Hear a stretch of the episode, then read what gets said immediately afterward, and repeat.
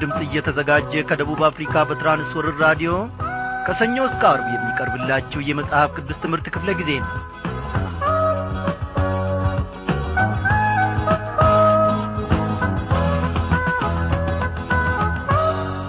እንደምናመሻችሁ በጌታ የተወደዳችሁ ክብሯን አድማጮቼ እያላችሁበት ስፍራ ሆናችሁ ለዚህ ሰላምታዬ ያጸፌታን እንደምትሰጡ አንተ ሳበበ እንደምንድነ እንደምትሉኝ እኔ ባለሙሉ ተስፋ ነኝ። እግዚአብሔር እየተመሰገነ ይሁን ሁላችንንም በያለንበት ስፍራ እየጠበቀን በምሕረቱም የታደገን እንደ ገናም ደግሞ በቃሉ ማዕድ ፊት ሁላችንንም አንድ ላይ የሰበሰበን ጌታ ታላቅ ነውና ስሙን እጅግ አድርገን እናመሰግናለን። በዛሬው ምሽት ክፍለ ጊዜ ጥናታችን ተከታታዩን የአንደኛ ጴጥሮስ መልእክታችንን ከምዕራፍ ሁለት እንቀጥላለን ማለት ነው እግዚአብሔር በጥቂትም ቢሆን በብዙ ማዳን አይሳነውምና ለልባችን ብዙ ቁም ነገሮችን አትርፎልናል። ዛሬም ደግሞ እንደዚሁ ከወትሮ በበለጠ ሁኔታ ይናገረናል ያስተምረናል። በዛሬው ምሽት ክፍለ ጊዜ ጥናታችን እንግዲህ ከአንደኛ ጴጥሮስ ምዕራፍ ሁለት የቁጥር አራትን ትምህርት በመመልከት ወደ ፊት ጌታ መንፈስ ቅዱስ እንደ መራን እንራመዳለን ማለት ነው። እስቲ ይህንን ዝማሬ አብረን እናድምጥ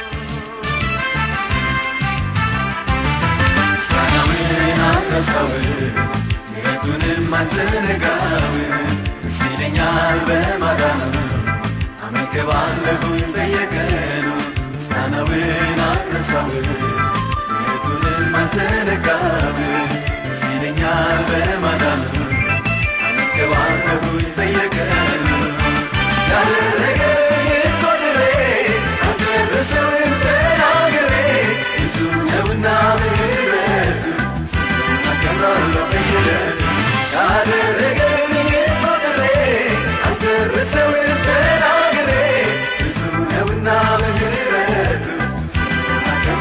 Hallelujah.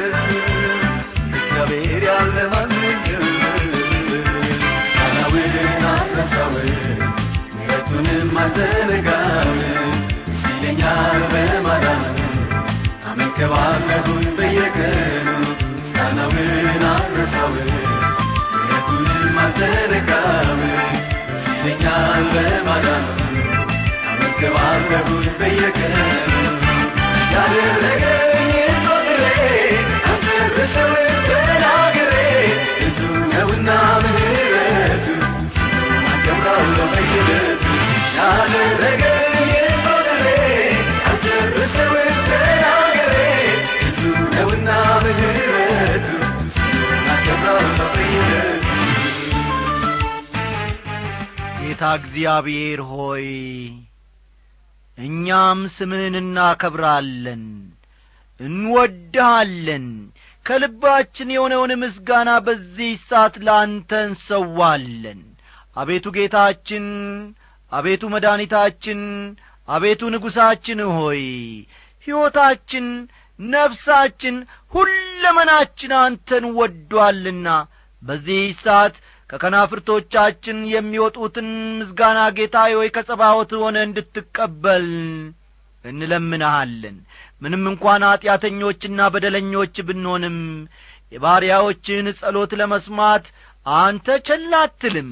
እግዚአብሔር ሆይ እኔንም ወገኖቼንም በዚህ ሰዓት እንድትመለከት ልባችንን በፊት ስናፈስሳለ ደግሞ እግዚአብሔር አምላካችን ሆይ ከማደሪያ ሆነ የባሪያዎችን ልመና እንድታዳምጥ ኖ በዚህ ሰዓት እንለምንሃለን። እግዚአብሔር ሆይ ብዙ ነገሮቻችንን እሰርተሃል በብዙ መንገድ ደግሞ እኛን አስበሃል። እግዚአብሔር ሆይ ብንረዳም ባንረዳም ፈቃድህ ደግሞ እየመራችን እንዳለ ሐሳብህም ደግሞ እግዚአብሔር አምላኬ ሁሌ እየመራን እንደሆነ እነሆ እናስተውላለን። አቤቱ አምላካችን ሆይ አንተ አልተውከንም። ለጠላትም ጡጫና እርግጫ አሳልፈ ስላልሰጠህን መንጋጋውም ደግሞ ስላላገኘን እግዚአብሔር ሆይ ለዘላለሙ እናከብረሃለን እናመሰግንሃለን በዚህ ሰዓት ደግሞ ጌታን መንፈስ ቅዱስን እላክልን እግዚአብሔር ሆይ ቃልህን ገላልጦ ይናገረን። ያዘመምንበትን የጐደልንበትን የጠመምንበትን ነገር እያሳየን ሕይወታችንን በዚህ ሰዓት ጌታ መንፈስ ቅዱስ ይቀርጽ ዘንድ እግዚአብሔር ሆይ እኖ ራሳችንን በፊት እንጥላለን።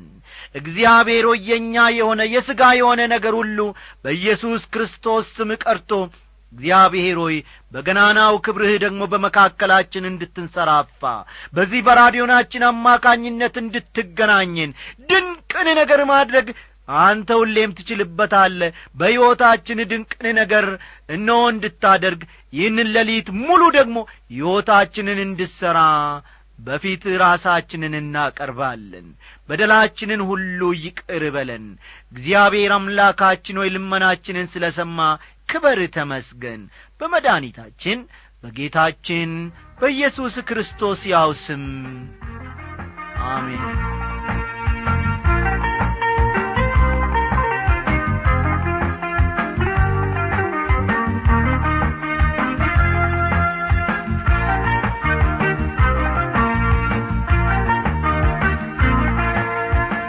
ውድ ወገኖቼ ዛሬም እንግዲህ ትላንትናው ምሽት ጀምረ ነው የነበርነውን የአንደኛም ጴጥሮስ መልእክት ከምዕራፍ ሁለት መከራ ለእግዚአብሔር መለየትን ያመጣል የሚለውን ቃል አብረን እንመለከታለን። ይህንን ቃል ወደ ፊት እየገፋን በሄድንበት ቁጥር ሕይወታችን ከጌታ ጋር በምንኖርበት ጊዜ ምን መምሰል እንዳለበት ይበልጥ ቁልጭ አድርጎ ጌታ መንፈስ ቅዱስ እንደሚያስተምረን እኔ አምናለሁ አው ወገኖቼ ለጌታ መለየትን ወይም ለጌታ መኖርን በተመለከተ አንዳንድ ነጥቦች መመልከታችንን ታስታውሳላችሁ። እስቲ የዛሬውን ክፍላችንን ቁጥር አራትን በማንበብ አብረን እንጀምር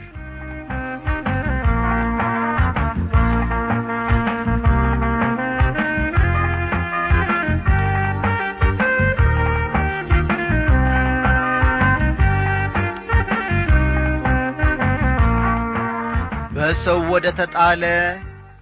በእግዚአብሔር ዘንድ ግን ወደ ተመረጠና ክብር ወደ ሆነው ወደ ሕያው ድንጋይ ወደ እርሱ እየቀረባችሁ እናንተ ደግሞ እንደ ሕያዋን ድንጋዮች ሆናችሁ በኢየሱስ ክርስቶስ ለእግዚአብሔር ደስ የሚያሰኝ መንፈሳዊ መሥዋዕትን ታቀርቡ ዘንድ ቅዱሳን ካህናት እንድትሆኑ መንፈሳዊ ቤት ለመሆን ተሰሩ ይላል። ምንኛ ድንቅ ቃል ነው ወገኖቼ ወደ ሕያው ድንጋይ ወደ እርሱ እየቀረባችሁ ይላል። እርሱ ማለትም ጌታ ወይም መሲህ መሆኑን በመሰከረበት ጊዜ ኢየሱስ ለስምዖን በዚህች ማለት ላይ ቤተ ክርስቲያኔን እሠራለሁ ብሎት ነበር። ማቴዎስ ምዕራፍ አሥራ ስድስት ቁጥር አሥራ ስምንት አሁን ግን ያ ሕያው ድንጋይ ክርስቶስ ራሱ እንጂ እርሱ አለመሆኑን ጴጥሮስ ይነግረናል። አስተውሉ።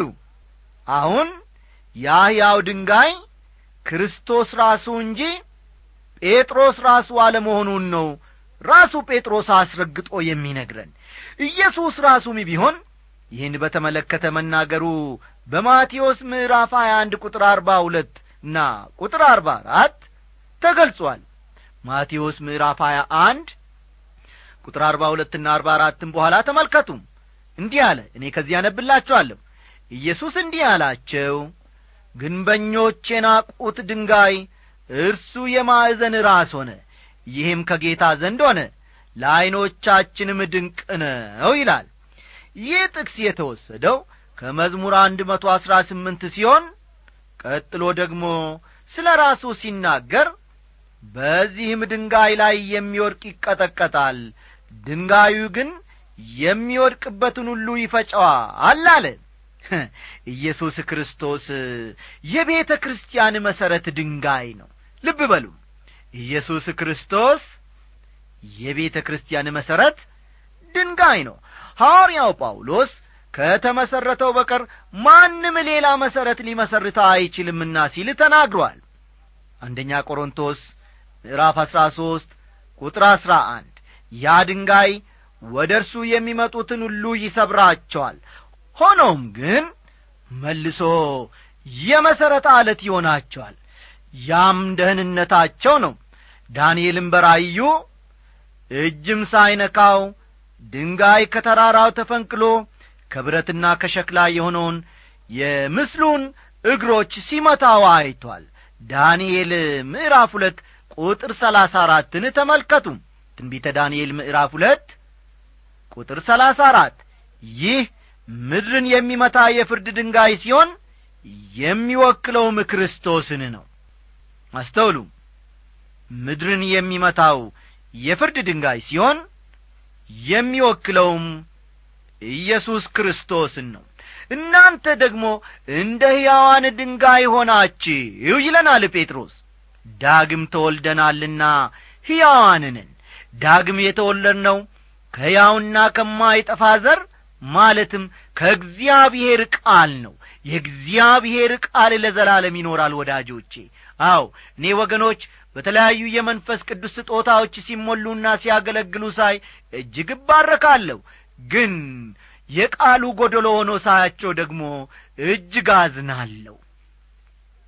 መንፈሳዊ ቤት ለመሆን ተሰሩ ይላል ስምዖን ጴጥሮስ ቤተ ክርስቲያን የምትሠራበት ድንጋይ እንደሆነ ሁሉ እኛም የእግዚአብሔር ማደሪያ መንፈሳዊ ቤት ለመሆን መሰራት አለብን። አስተውሉ ይህንን ነገር። ስምዖን ጴጥሮስ ቤተ ክርስቲያን የምትሠራበት ድንጋይ እንደሆነ ሁሉ እኔና እናንተም የእግዚአብሔር ማደሪያ መንፈሳዊ ቤት ለመሆን መሰራት አለብን።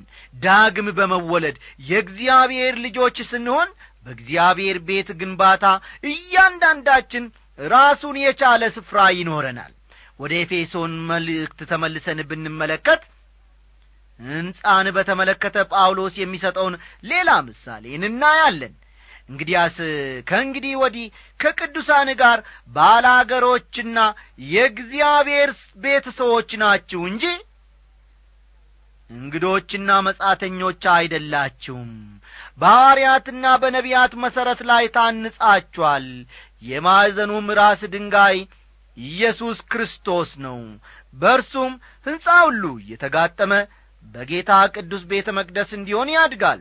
በእርሱም እናንተ ደግሞ ለእግዚአብሔር መኖሪያ ለመሆን በመንፈስ አብራችሁ ትሠራላችሁ ይላል።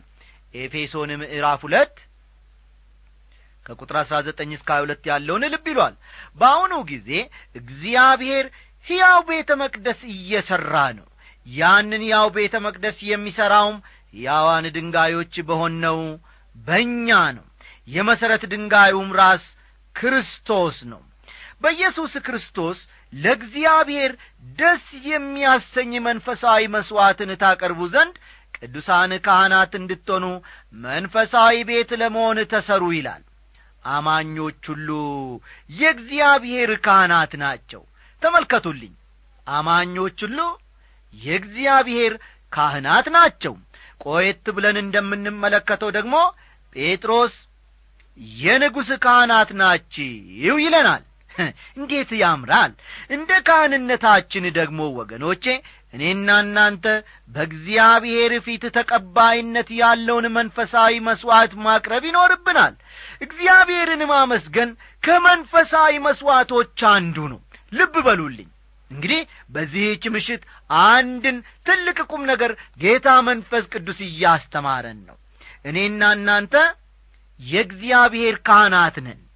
እኔና እናንተ ቆይተን እንመለከታለን። ይህንን ደግሞ የንጉሥ ካህናት ነን። ስለዚህ ታዲያ እግዚአብሔርን ማመስገን የለብንምን?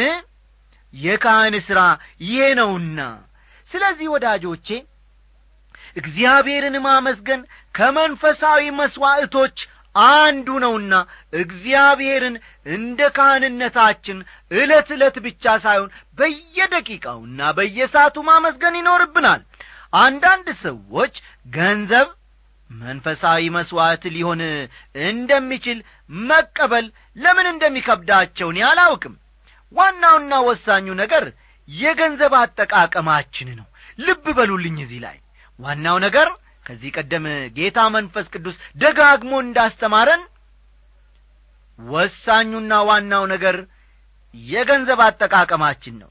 ገንዘባችንን የምናውልበት ነገር ገንዘቡን ይቀድሰዋል ወይም ያረክሰዋል። ስለዚህም ስለዚህም ገንዘብ መንፈሳዊ መሥዋዕት ሊሆን ይችላል።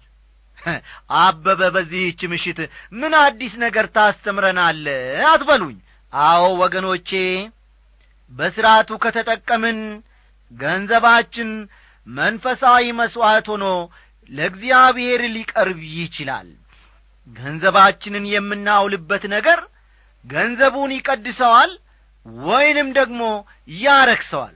ሌላው ቀርቶ እኛነታችንን እንኳ ለእግዚአብሔር መሥዋዕት አድርገን ልናቀርብ ይገባል።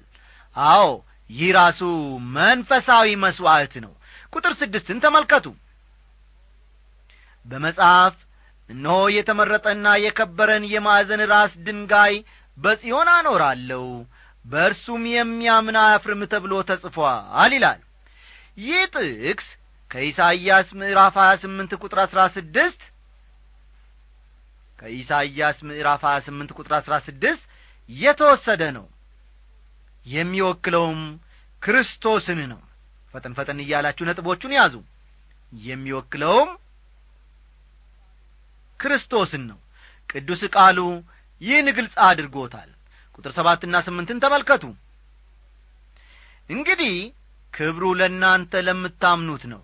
ለማያምኑ ግን አናጢዎች የጣሉት ድንጋይ እርሱ የማዕዘን ራስ የእንቅፋትም ድንጋይ የማሰናከያም ማለት ሆነ። የማያምኑ ስለ ሆኑ በቃሉ ይሰናከሉበታልና ለዚህ ደግሞ የተመደቡ ናቸው ይላል። በክርስቶስ የሚያምኑትን ሁሉ ክብር ይጠብቃቸዋል። ጴጥሮስ ክብር የሚለውን ቃል የሚጠቀምበት በማስተዋል ነው። ስለ ክርስቶስ ወይም ስለ ደሙ በሚናገርበት ጊዜ ሁሉ ክብር የሚለውን ቃል አክሎ ነው የሚናገረው። ለማያምኑ ግን አናጢዎች የጣሉት ድንጋይ እርሱ የማዕዘን ራስ የእንቅፋትም ድንጋይ የማሰናከያም ማለት ሆነ ይላል። አናጢዎች የናቁት ድንጋይ ሌላ ሳይሆን ራሱ ክርስቶስ ነው ወደዚህ ዓለም በመጣበት ጊዜ ሌላ ቀርቶ በራሱ ወገኖች እንኳ ተንቆ ነበር። የእርሱ ወደ ሆነው መጣ። ወገኖቹ ግን አልተቀበሉትም ይላል። ክርስቶስ የተናቀው ያኔ ብቻ አይደለም። ዛሬም ቢሆን ወገኖቼ ክርስቶስን በሚንቅና በሚጠላ ትውልድ መካከል ነው ያለ ነው አሁን ይህን መልእክት በማዘጋጀት ላይ ያለው የልደትን በዓል ለማክበር በየቦታው ዝግጅቱ በመጧጧፍ ላይ ነው። አዎን በፈንጠዝያና በስካር ልደቱን እናከብራለን። ለክርስቶስ የሚሆን ስፍራ ግን ወገኖቼ በልባችን ውስጥ በቤታችንም ፈጽሞ የለንም። ዛሬ ክርስቶስ ከሁለት ነገሮች አንዱ ሊሆንላችሁ የግድ ነው። የማሰናከያ አለት ይሆንባችኋል ወይም ደግሞ የመሠረት ድንጋይ ይሆንላችኋል። ቁጥር ዘጠኝን ተመልከቱ።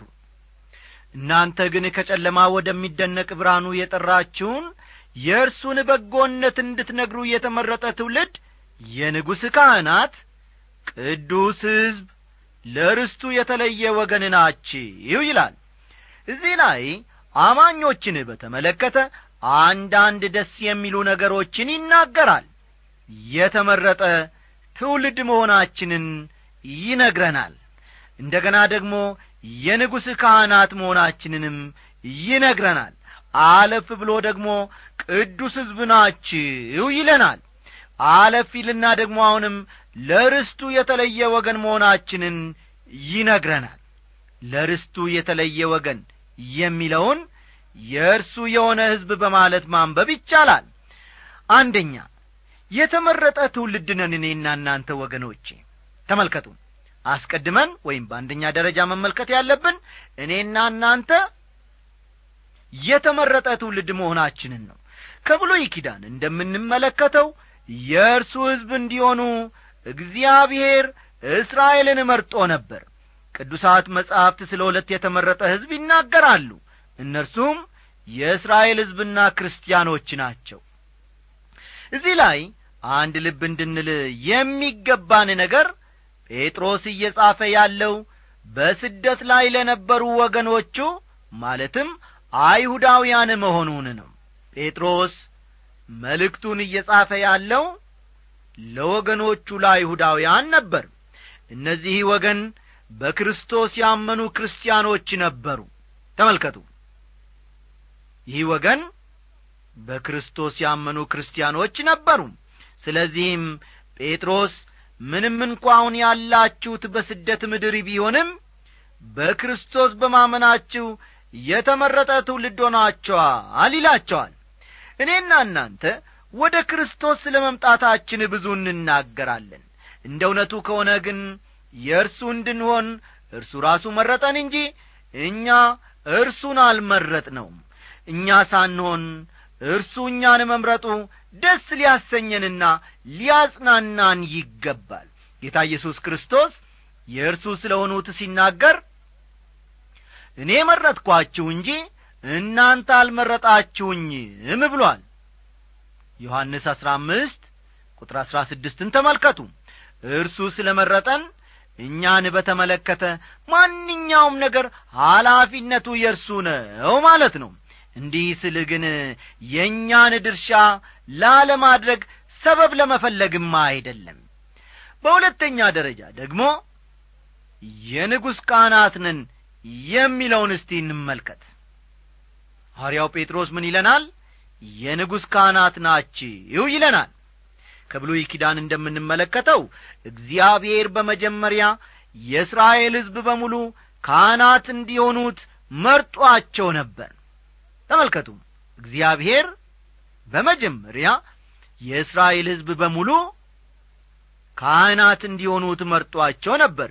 በሺህ ዓመቱ ግዛት እስራኤላውያን በሙሉ ካህናቱ እንደሚሆኑን ያምናለሁ።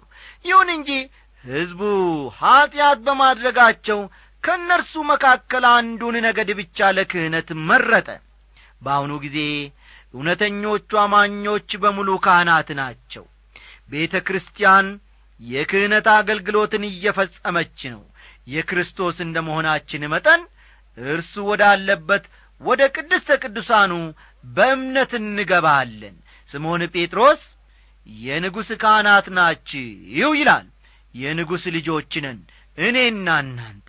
ጥቂት ቆየት ብለን ደግሞ በዚሁ መልእክት የጌታ ዐይኖች ወደ ጻድቃን እንደሆኑና ጸሎታቸውንም እንደሚሰማ እንመለከታለን በሦስተኛ ደረጃ ደግሞ ስምዖን ጴጥሮስ እናንተ ቅዱስ ሕዝብ ናችሁ ይላል። እስራኤል በኀጢአቷ ምክንያት የእግዚአብሔር ቅዱስ ሕዝብ መሆን አልቻለችም። እኛ ግን ክርስቶስ ጽድቃችን ሆኖልናል። ስለሆነም ከእግዚአብሔር ጋር የተቀደሰ ግንኙነት አለን። በእግዚአብሔር ፊት አለን የምንለው ነገር በሙሉ ከክርስቶስ የተነሣ የተቀበልነው ነው። በእርሱ ፊት ፍጹምና ሙሉ ሆኖ ከመገኘት በላይ ተመልከቱ። በኢየሱስ ክርስቶስ በመድኃኔ ዓለም ፊት ፍጹምና ሙሉ ሆኖ ከመገኘት በላይ ምን ሊያስደስተን እንደሚችል እኔ ጨርሶ አይገባኝም። አራተኛ ጴጥሮስ ለርስቱ የተለየ ወገን ነን ይላል። ለእርሱ የተለየን የእርሱ ገንዘብ የሆን ሕዝብ ነን ክርስቶስ በደሙ ገዝቶናል። በደሙ የተገዛን በመሆናችን ደግሞ የእርሱ እንጂ የራሳችን አይደለንም። ለእርሱ የተለየ ወገን ነን። የሊቀ ካህንነት ጸሎቱን ባደረገበት ጊዜ ክርስቶስ ከዓለም ለሰጠኝ ሰዎች ስምህን ገለጥኩላቸው። ያንተ ነበሩ ለእኔም ሰጠሃቸው ብሏል። ዮሐንስ አሥራ ሰባት ቁጥር ስድስት። ከዚህም በተጨማሪ አብ የሚሰጠኝ ሁሉ ወደ እኔ ይመጣል ወደ እኔም የሚመጣውን ከቶ ወደ ውጭ አላወጣውም ብሏል። የዮሐንስ ምዕራፍ ስድስት ቁጥር ሰላሳ ሰባት የክርስቶስ መሆናችን ታዲያ ምንኛ አስደሳች ነው ወገኖቼ! ዛሬም ቢሆን የእርሱ የሆኑትን ሁሉ ክርስቶስ ወደ ራሱ እየጠራ ነው። ወገኖቼ ክርስቶስ በግል እያንዳንዳችሁን እየጠራችሁ ነው ማንም ምንም ሁኑ ከየትኛውም ዘር ወይም ነገዱኑ ክርስቶስ ወደ ራሱ ይጠራችኋል። የንጉሥ ካህናት እንድትሆኑ ይጠራችኋል። እግዚአብሔር አምላኩ የሆነለት ሕዝብ ምስጉን ነው ይላል መዝሙረኛው ዳዊት። አስተውሉ። እግዚአብሔር አምላኩ የሆነለት ሕዝብ ምንድን ነው ይላል? ምስጉን ነው ይላል።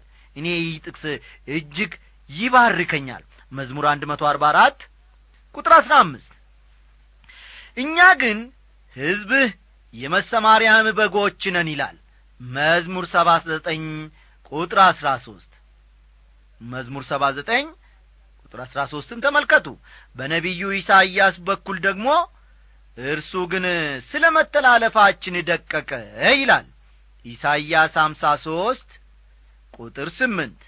በአዲስ ኪዳንም ስለዚህ ኢየሱስ ደግሞ በገዛ ደሙ ሕዝቡን እንዲቀድስ ከበር ውጪ መከራን ተቀበለ ይላል። ዕብራውያን አሥራ ሦስት ቁጥር አሥራ ሁለትም በኋላ ተመልከቱ። ዕብራውያን አሥራ ሦስት ቁጥር አሥራ ሁለት አሁን ደግሞ ወደ አንደኛ ጴጥሮስ ምዕራፍ ሁለት ተመልሰን የቁጥር አስርን ጥቅስ አብረን እናንብብ። እናንተ ቀድሞ ወገን አልነበራችሁም አሁን ግን የእግዚአብሔር ወገን ናችሁ እናንተ ምሕረት ያገኛችሁ አልነበራችሁም። አሁን ግን ምሕረትን አግኝታችኋል ይላል።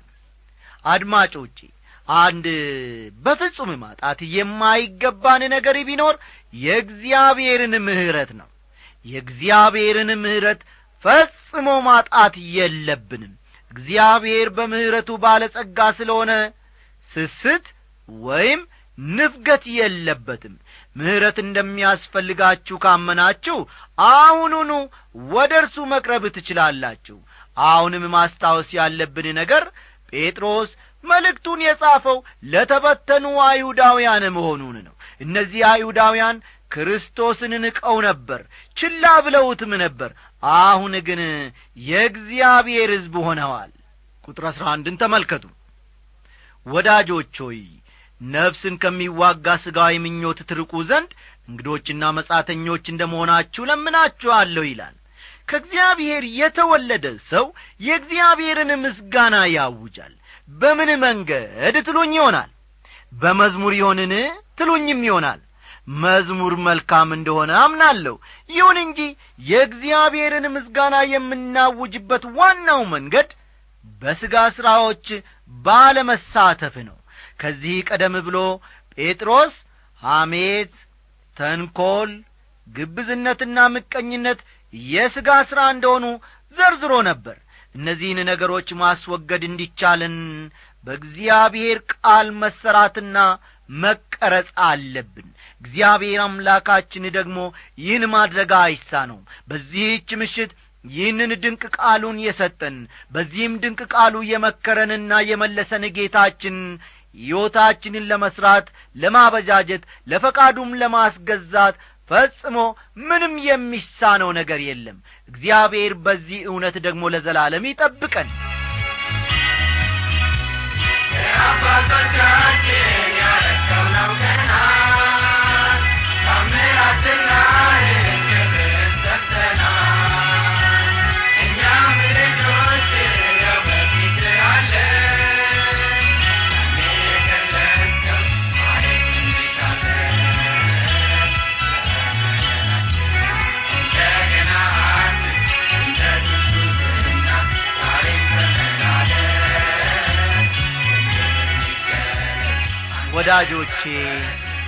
በቴክኒኩ በኩል ያገለገለን ወንድማችን አለማየሁ ዳዊት በትምህርቱ በኩል ደግሞ ከእናንተ ጋር እስካሁን የቆየሁት አበበ ከበደ ወርቄ ነን። ጸልዩልን ጻፉልን አፍርቷል